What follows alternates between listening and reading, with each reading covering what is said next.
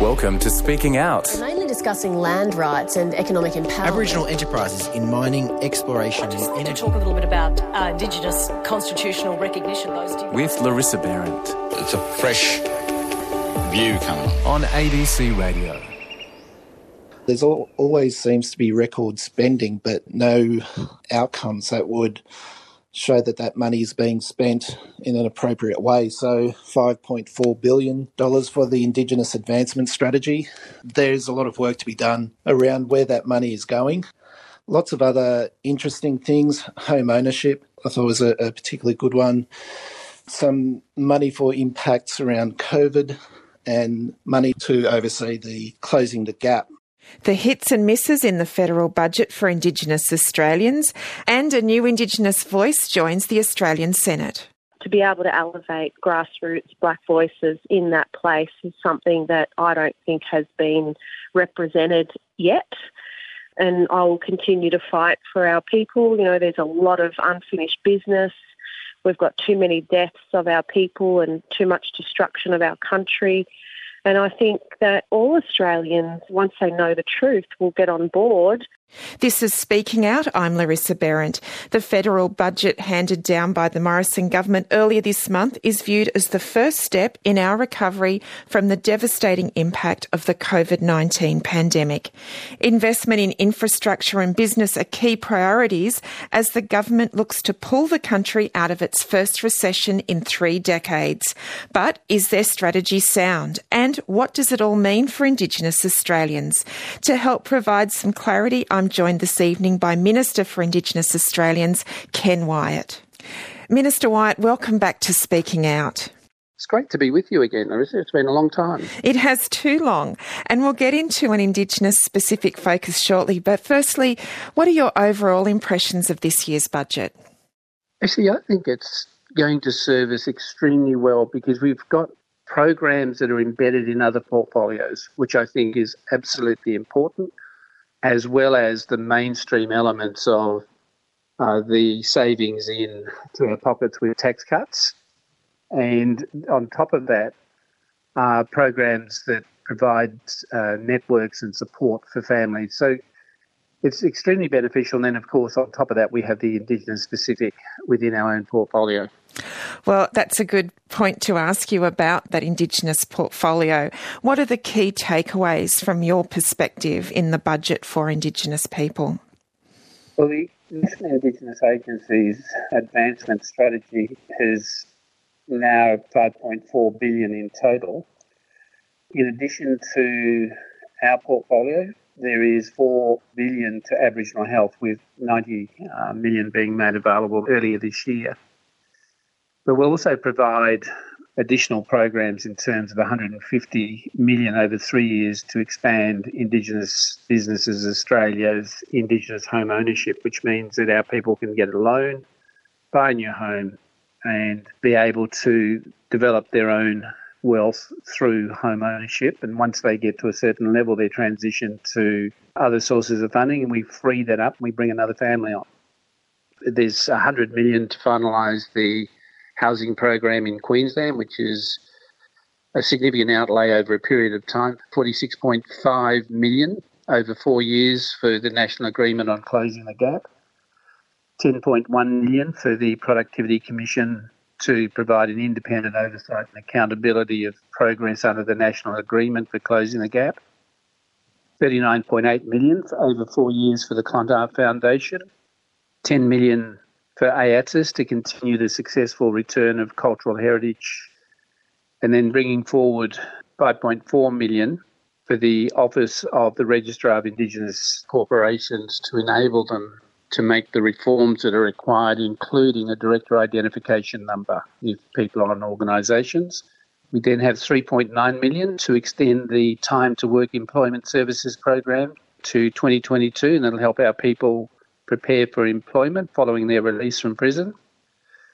We also have from another portfolio 4.1 million over two years to create four new Indigenous river ranger groups in the Murray Darling Basin. So that is a great initiative given the work going on there. 27 million for the regional arts package, 3.5 million over two years for land management and hazard reduction works uh, in the Rum Jungle, 2.2 million over four years to expedite the assessment of applications and improve the administration of the new applications under the Aboriginal Heritage Protection Act, and 2 million as part of the Perth City deal for a Noongar Indigenous Cultural Centre, in addition to growth in other budget areas. So, Minister Wyatt, the government has said it's looking to reform the way it works with and for Indigenous Australians.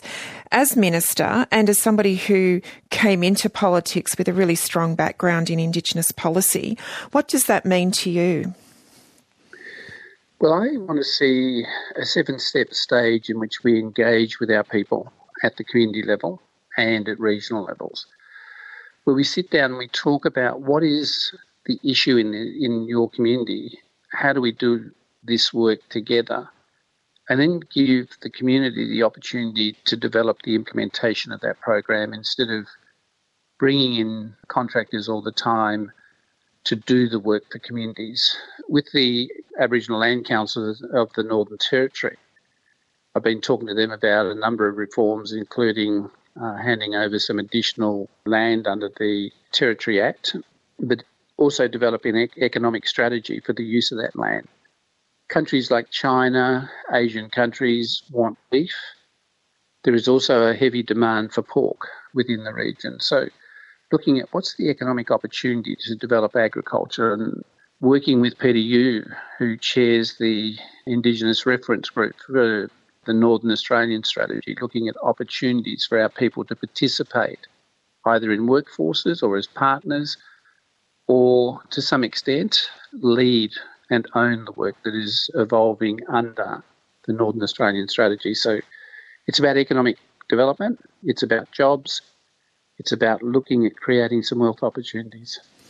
There's been a significant expansion of the Close the Gap indicators after a recent reboot that you've overseen. And I guess one of the criticisms that's been made of the budget is that there's not enough additional funding for the Close the Gap strategy. But how are you, as Minister, ensuring progress to your commitments in those areas?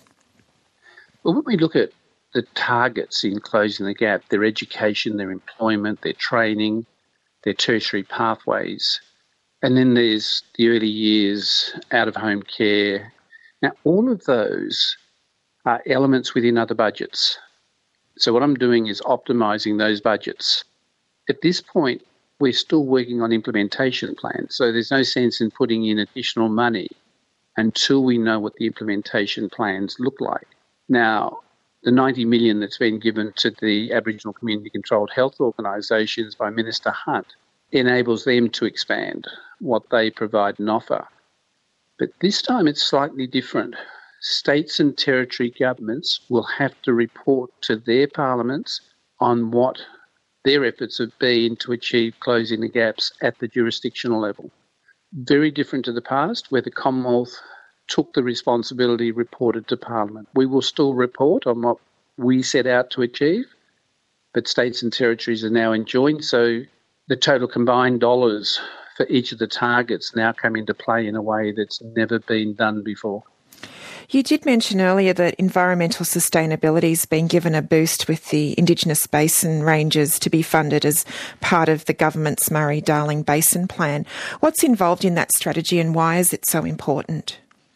Well, caring for our waterways and traditional use of water in the Murray Darling Basin is absolutely important. The rangers will become an integral part of caring for the Murray Darling Basin. But in addition to that, under Minister Littleproud, 40 million was set aside for Indigenous people to access their water rights as well in that whole schema that's being developed for protecting the Murray Darling River system, but also at the same time utilising water with an eye to how it's shared within the broader community and how we sustain the ecosystems around the river. So there's a lot of work to be involved, and I, I know that some of our Aboriginal organisations have been engaging with uh, Minister Littleproud as Minister for Agriculture, but they'll also be engaging with Minister Pitt, who has responsibility in this portfolio area now.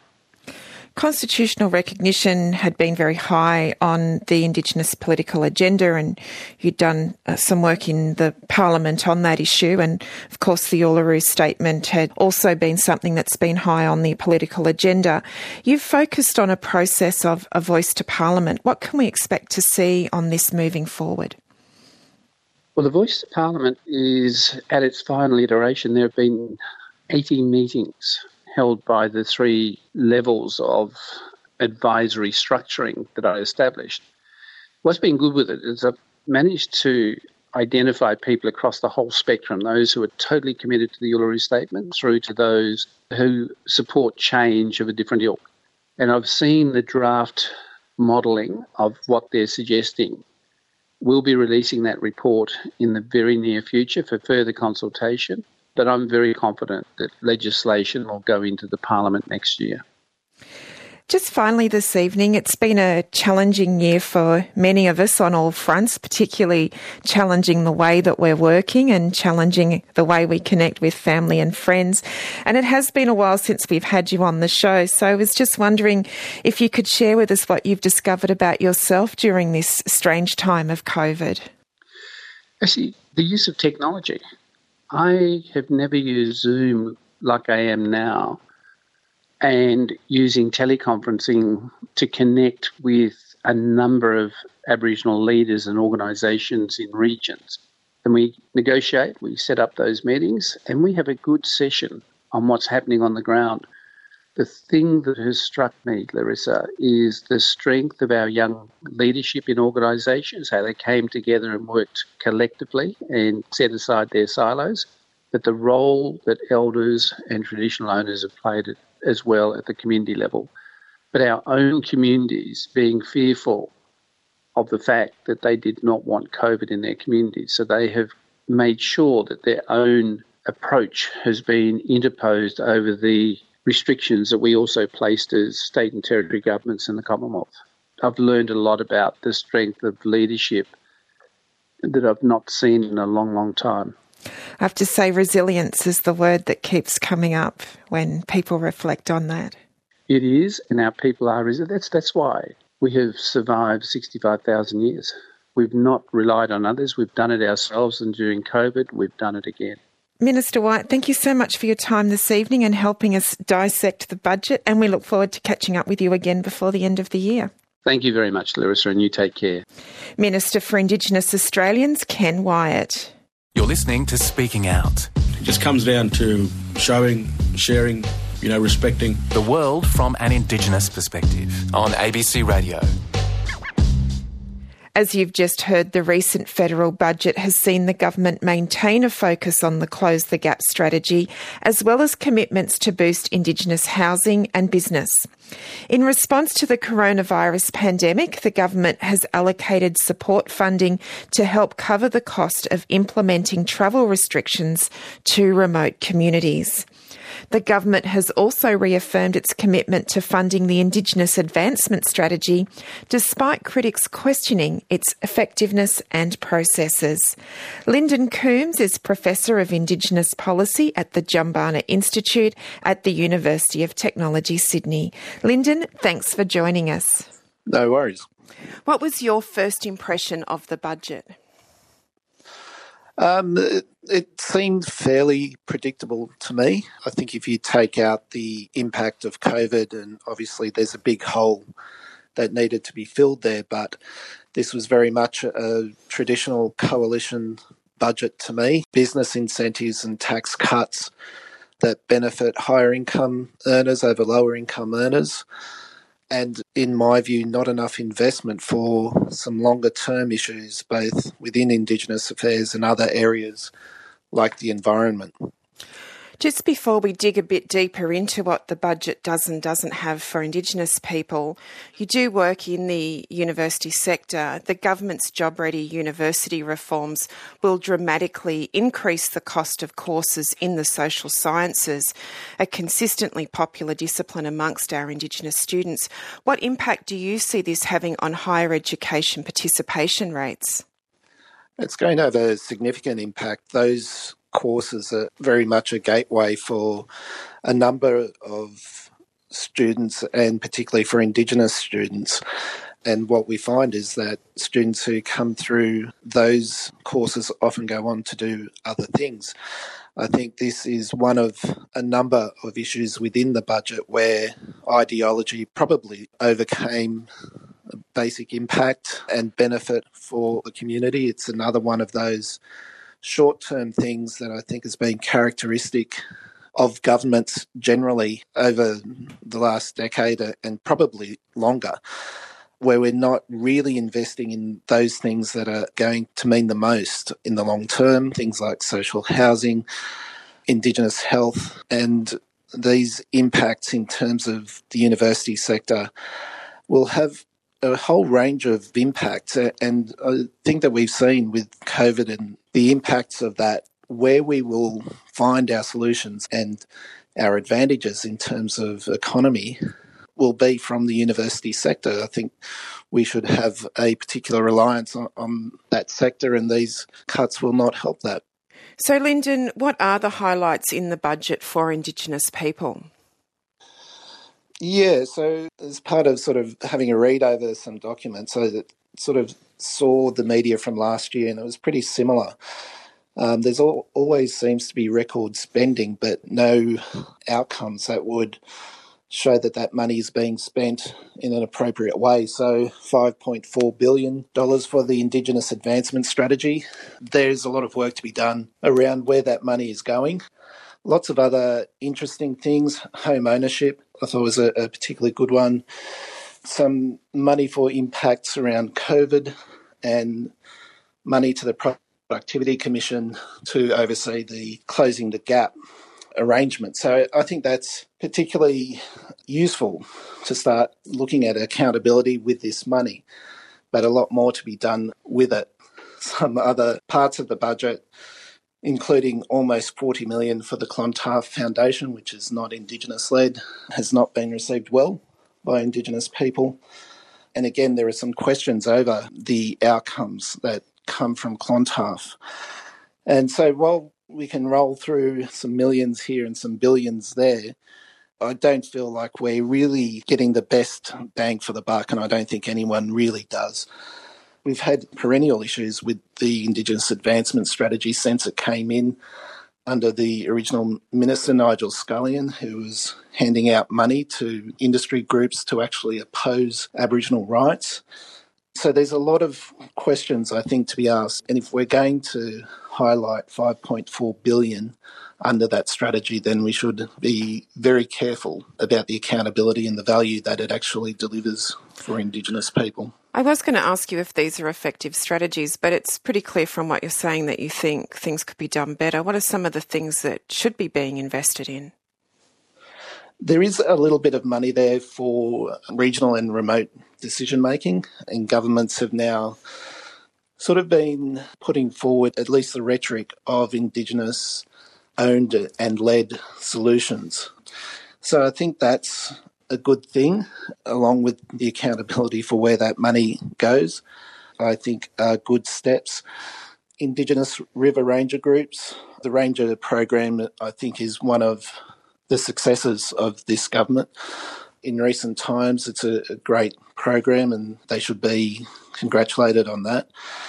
While there is a significant amount of money to Indigenous health, we're all aware of the poor outcomes that our people have in that area and there was some criticism for the government with around 16 million going to specific programs on top of the larger spend on Indigenous health. But again, when you look at the disparity in health outcomes, that investment falls short.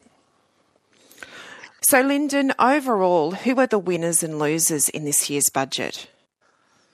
Yeah, well, as I said, I, I saw this as a fairly, if not predictable, traditional coalition budget. So businesses, again, will be getting most of the benefit. Those on higher incomes will get a greater benefit in terms of tax cuts.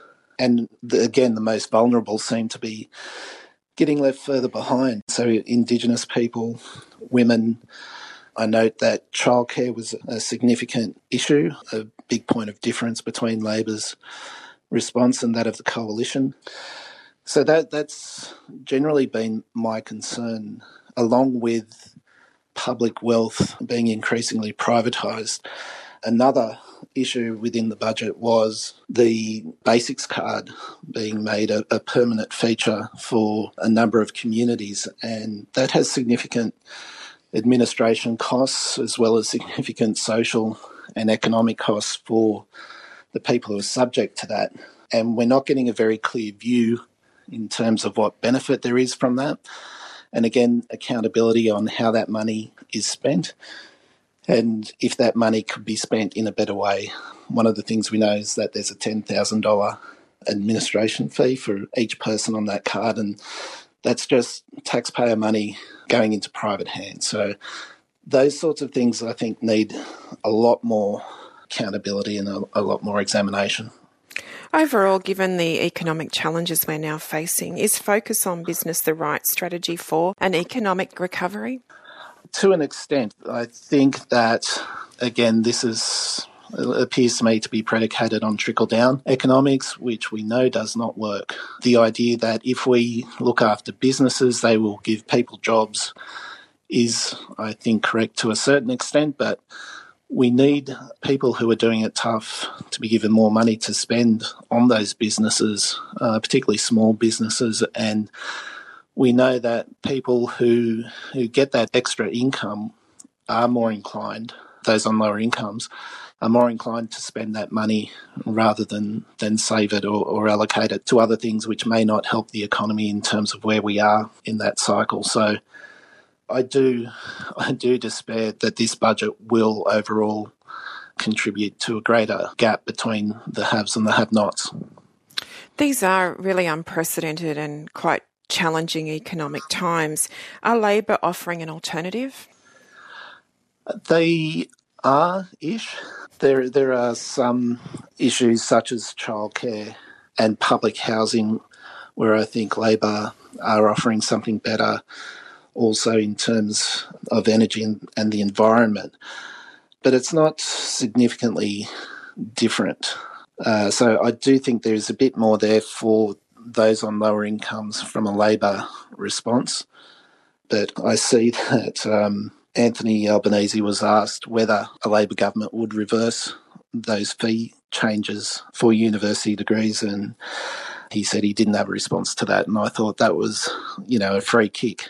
That's a real point of difference for me, or should be a real point of difference between the ALP and the coalition, and the opposition leader was prevaricating on it. So I think it's a little bit different, but you know, the ALP aren't going to oppose tax cuts and business incentives. So a little bit of difference, but not a lot. Well, Lindon, thank you so much for being with us this evening and helping us wade through the budget from an Indigenous perspective. No worries. Thanks for having me. Lindon Coombes is Professor of Indigenous Policy at the Jumbunna Institute at the University of Technology, Sydney. This is Speaking Out, a national Aboriginal and Torres Strait Islander affairs show produced and presented by Indigenous broadcasters on ABC Radio. This is Speaking Out on ABC Radio, Radio National, Radio Australia on podcast and the ABC Listen app. I'm Larissa Behrendt, and if you like what you're hearing, why not rate us on your app and that way other people can find us and hear our stories as well. The introduction of the Sex Discrimination Act in 1984 by the Hawke government set a precedent for similar bills to follow, including the Racial Discrimination Act that same year. Developed by the first female Labor cabinet minister in Australia, Susan Ryan, the legislation was the first of its kind anywhere in the world to make sexual harassment unlawful. We'll have more on Susan Ryan's remarkable legacy shortly, but right now some music from Darwin born artist Emily Wurramurra. This track is called Carry Me Home and is taken from her 2018 album Milyakburra. Mana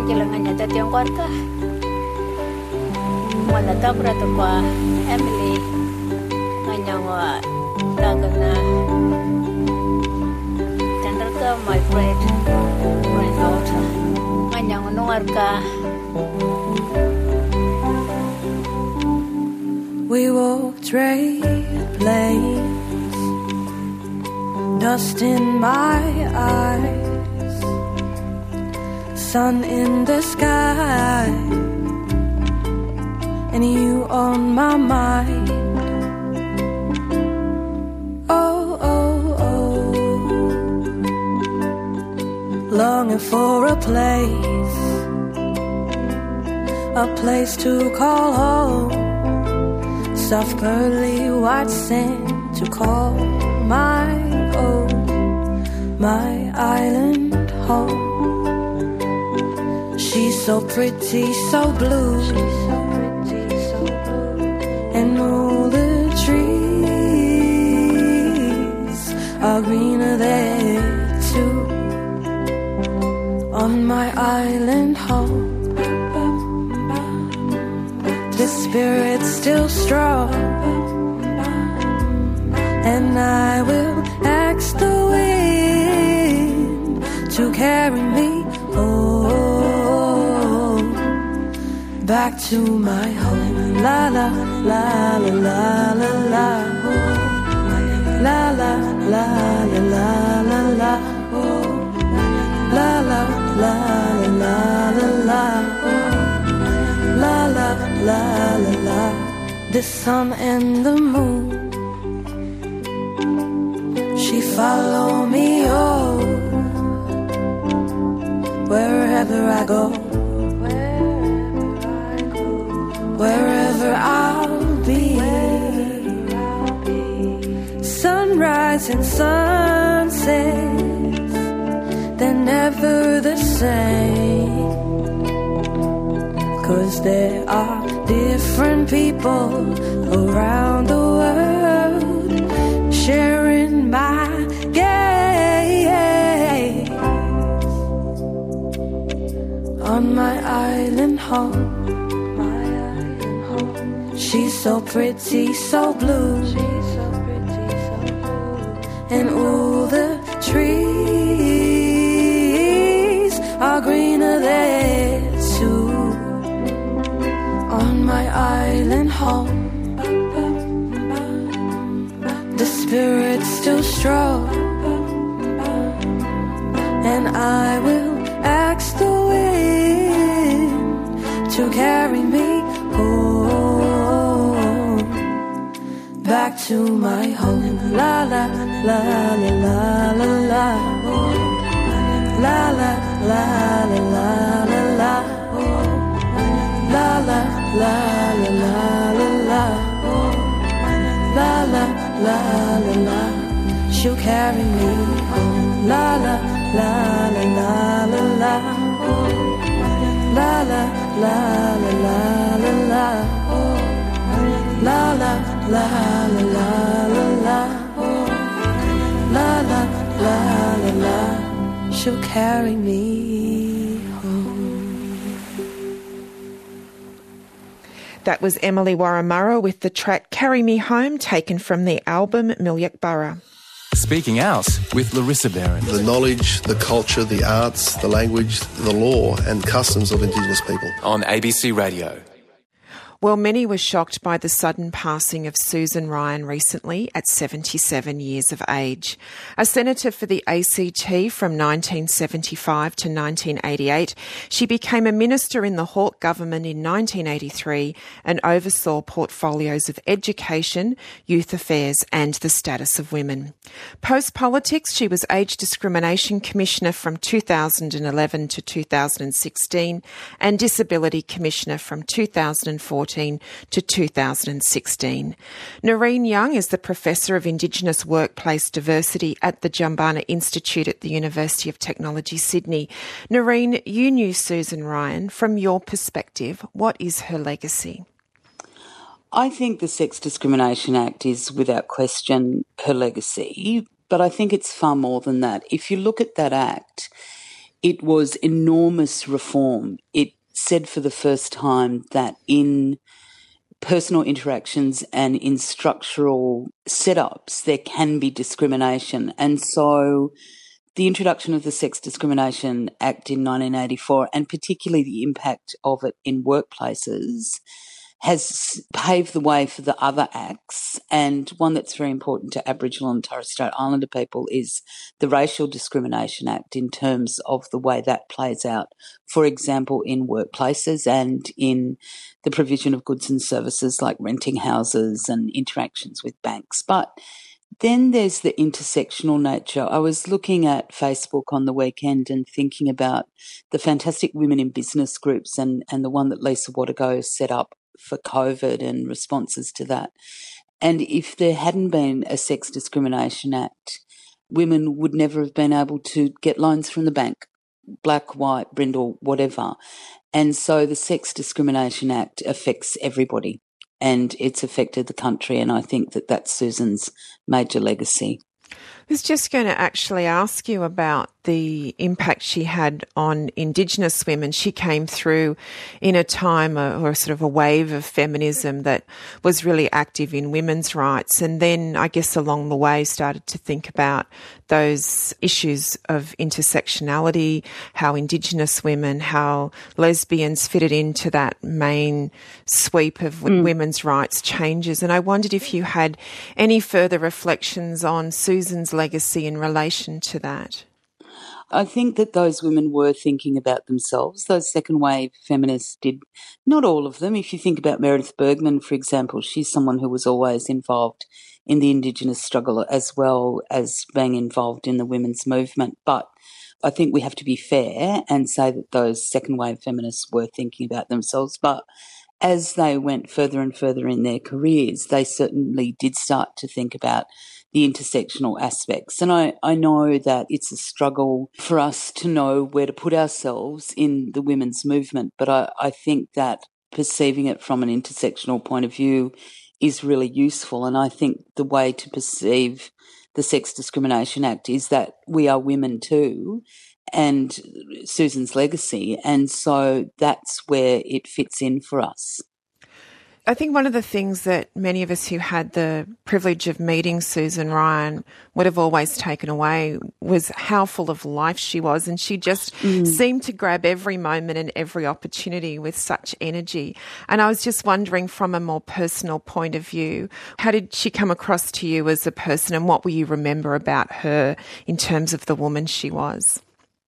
Well, that's exactly how she was to me, Larissa. I met her when I was at Diversity Council Australia and she was the Age Discrimination Commissioner. And I thought that that was the most perfect appointment because she was someone who was gaining in years, but as you say, took every opportunity in life with such vigour.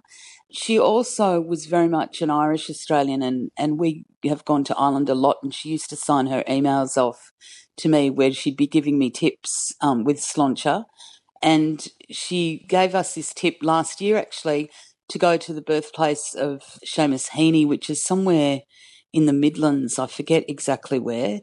And it was just such a typical Susan bit of advice. We drove for hours for a long way in Ireland. That's a long way for them to get to this place. But we got there and it was absolutely worth it. He's one of the poets, the great poets of uh, contemporary poets of Ireland. And my partner and I love his poetry. And it was absolutely worth it. And I just thought that was such a Susan thing to do. And that was the first thing I thought of that she'd said to us, Oh, you must go to Seamus Heaney's birthplace. And then told us where it was and told us we had to go there. And that was just so Susan.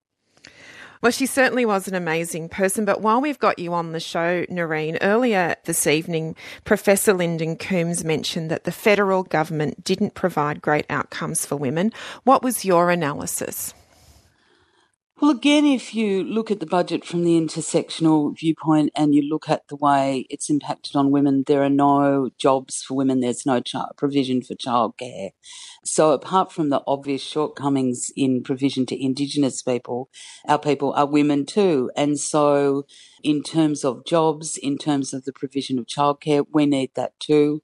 It impacts on us greatly. It's a very, very disappointing budget for women and for Aboriginal people. I was going to ask you about Indigenous employment and the budget. Did you have any other specific reflections about that? Well, there's certainly nothing new, and the continuation of the CDP as it is, is really problematic. It remains discriminatory. It remains a scheme where people don't have access to wages or superannuation entitlements. There's no other scheme in Australia that operates like that. It's only for Aboriginal and Torres Strait Islander people, and it's really problematic. I think we need a review of the job services system because it's not delivering for our people. So there's a whole lot of issues around the way we frame and talk about Indigenous employment that require a really long term view, not the short termism that this budget represents.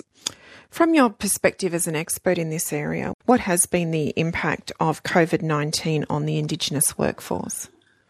Well, I think again, if you look at the stats, our people tend to work a lot in accommodation and tourism, for example, and the shutting down of that industry, and it's just about shut down, hospitality, accommodation and tourism has had a profound impact. And it's as if the world's just stopped in terms of employment outcomes. And I know, for example, I've worked a lot with the Accor Hotels Group they have worked very hard to try to get their people into other occupations. But people like working in that industry. It's an industry that makes you feel good. It's really problematic. But we also know that it's the best thing from the health viewpoint, so it's hard to complain. With the ongoing challenges facing the economy, unprecedented economic challenges, are you concerned that gains made in workforce diversity will be lost? I think that it's a very real danger. In my experience during the GFC, diversity was hard hit because it's one of the first things to go in businesses. As we've seen in a few articles last week around those organisations that do maintain their focus on diversity will be the ones that gain most out of this period because we know that diversity is good for business. But I think if it's seen in an organisation as a feel good and corporate social responsibility and not as a genuine thing that brings advantages to the business. And, and I think we need to stop thinking about diversity practice and particularly Indigenous employment practice in what's good for business. It's what's good for Australia as well and what's good for our society. And so I think there is a real danger that a lot of diversity programs will fall by the wayside given the other things that are happening. And that is really problematic and a real danger.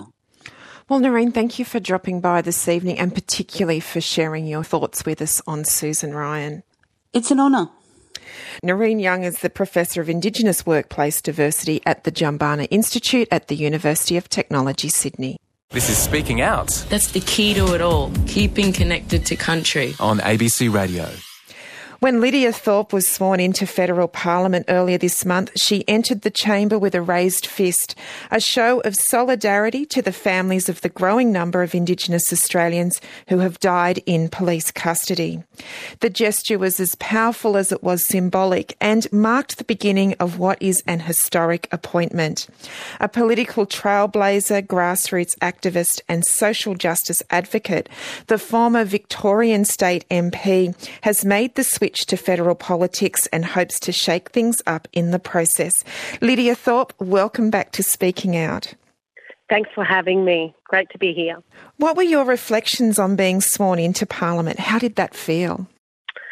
Well, you know, there was a lot of hype leading up to it, and I was, you know, a little bit nervous the day before, but I must say that being welcomed by traditional owners and, you know, going through a, a ceremony down at the Aboriginal Tent Embassy just empowered me and, and gave me strength to continue to walk up to Parliament House and, and start my job. It was just the energy that I needed at that particular time. It's um, always been part of my protocol is to yarn with the elders and people of that land and that's exactly what I did. And, you know, by being granted permission to work on their country and know that they're available when I'm in Canberra, that just reassured me and made me more confident to walk in there knowing I had the backing of my people.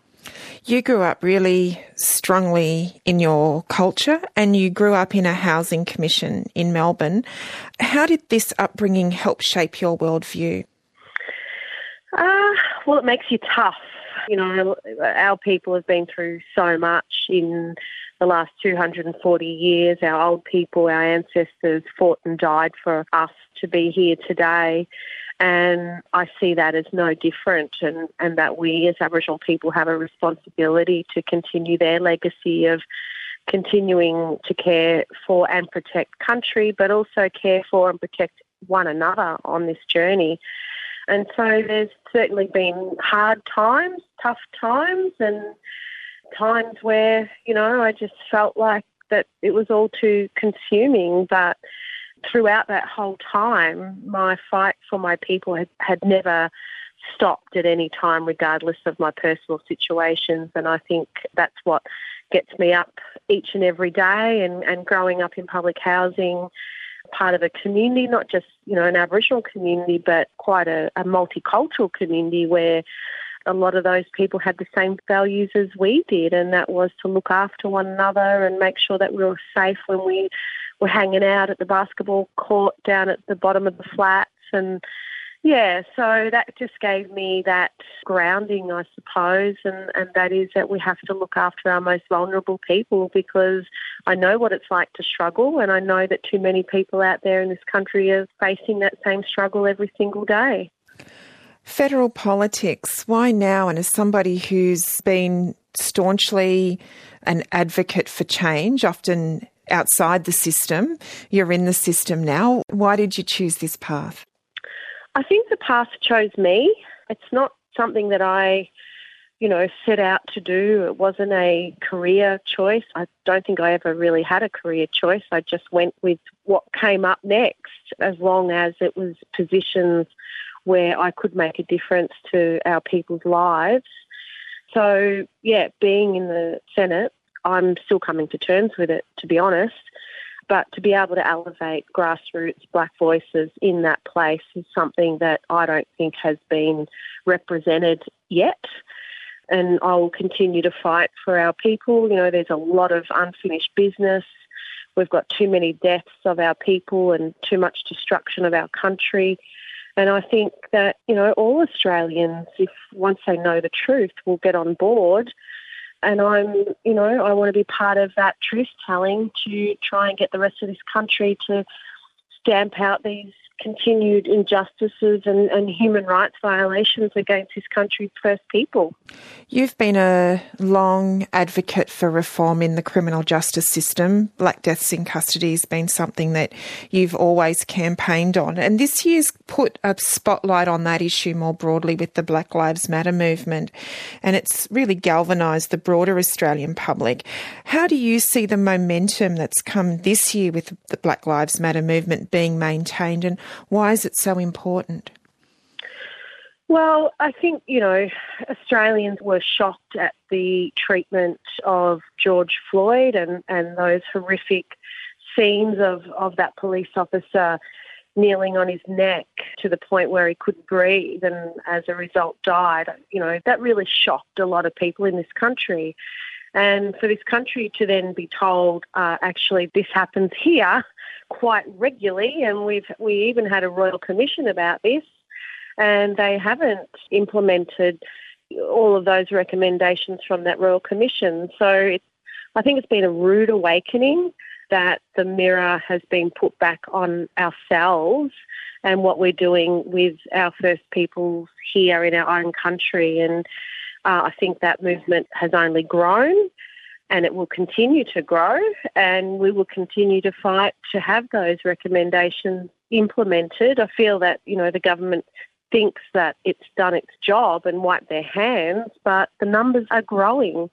With 441 deaths in custody to date, I think is just outrageous given, you know, we are only 3% of this population and people are dying from the most ridiculous reasons or, or you know, stealing a chocolate bar or stealing a car or unpaid fines. That should not be a death sentence. So, why is it a death sentence for our people? Juvenile justice reform has also been a priority for you in that area. What do you see as the successes and failures of the way the justice system currently deals with our young people? Well, We need justice reinvestment. We need to move away from building new prisons and, and locking people up where it costs the taxpayers far more than a preventative program that would work in their own communities.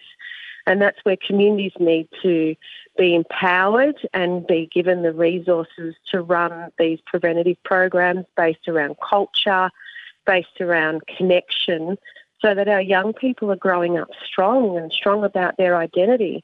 But when we have our children being taken away at the rate that they are, more so now than the stolen generation, these children, you know, as I said, one child that I know of was is locked up for stealing a chocolate bar. And if that's what we're doing to our young people, then we need to really look at ourselves as a country and review and, and repeal a lot of these, I think, racist laws that will continue to lock our people up. We need to raise the age of criminal responsibility to 14, which is in line with other countries around the world. If we did that today, we would see 600 children released from prison tomorrow. So there's simple steps that we could take as a country that will ultimately save taxpayers millions of dollars. The federal budget has allocated funds to facilitate an expansion of the controversial cashless welfare card. You've been strongly opposed to this welfare strategy. For those who are unaware, what are your criticisms? Oh, I think that's against our human rights. I mean, we should be able to self determine what we want, and people need to decide what they want to do with their own money. I've seen a lot of racism being thrown around as part of this debate. But, you know, why are we always the guinea pigs for things like the CDEP, the Commonwealth Development Employment Program, and now the cashless welfare card? Why is it that Aboriginal people become the guinea pigs for these disgusting, I think, racist laws that only discriminate one group of people, and that's our people.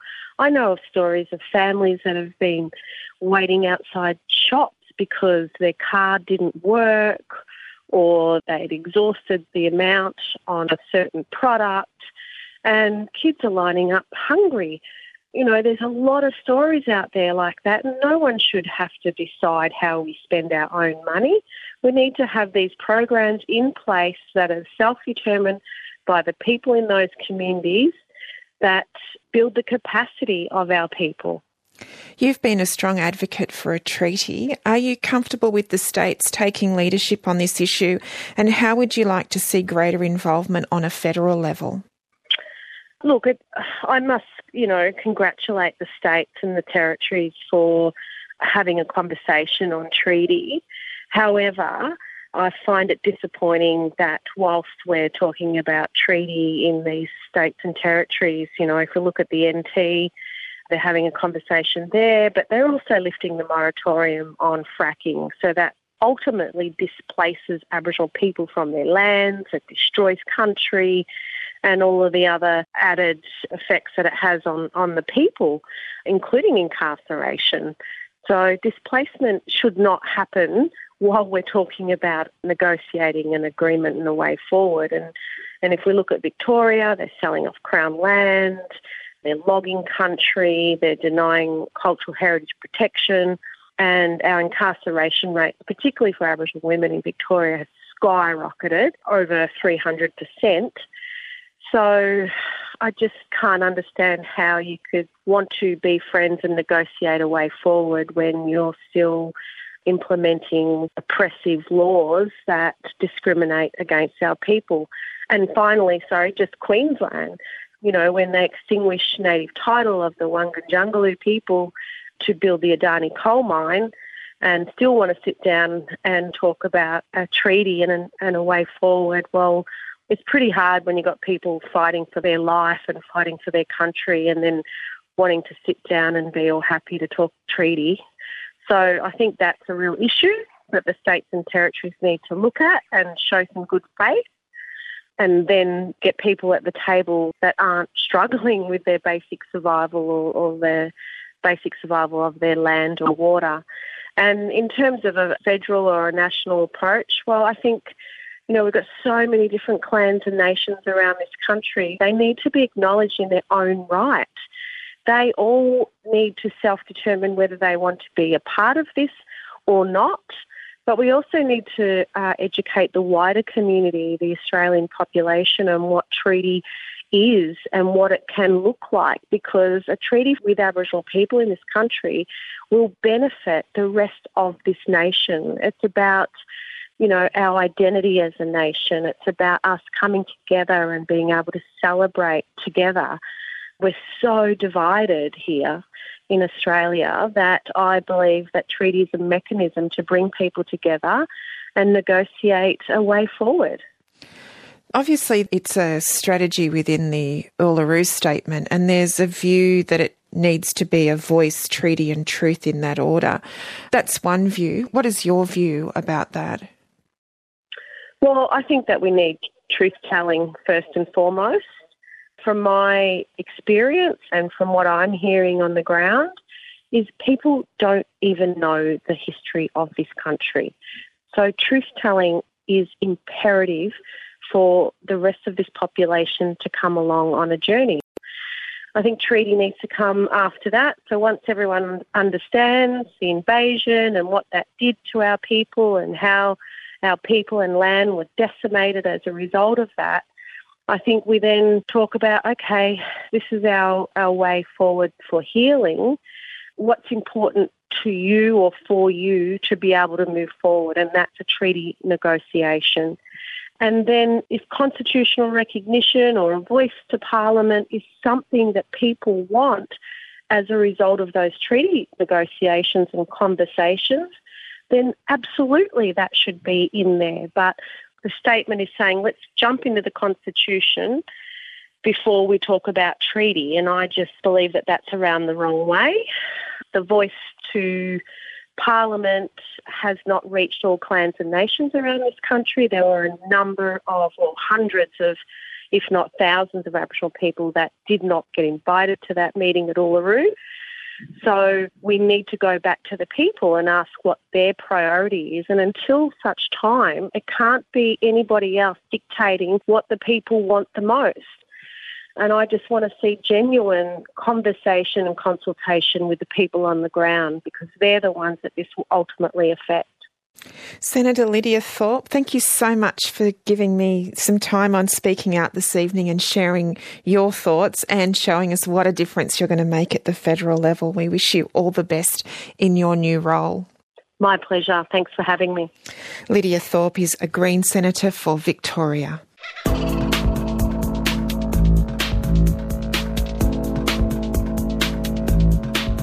That's the show for this week. Speaking Out is on Facebook and you can email the program speakingout at abc.net.au. We would love to hear from you. I'm Larissa Behrendt and this is Speaking Out.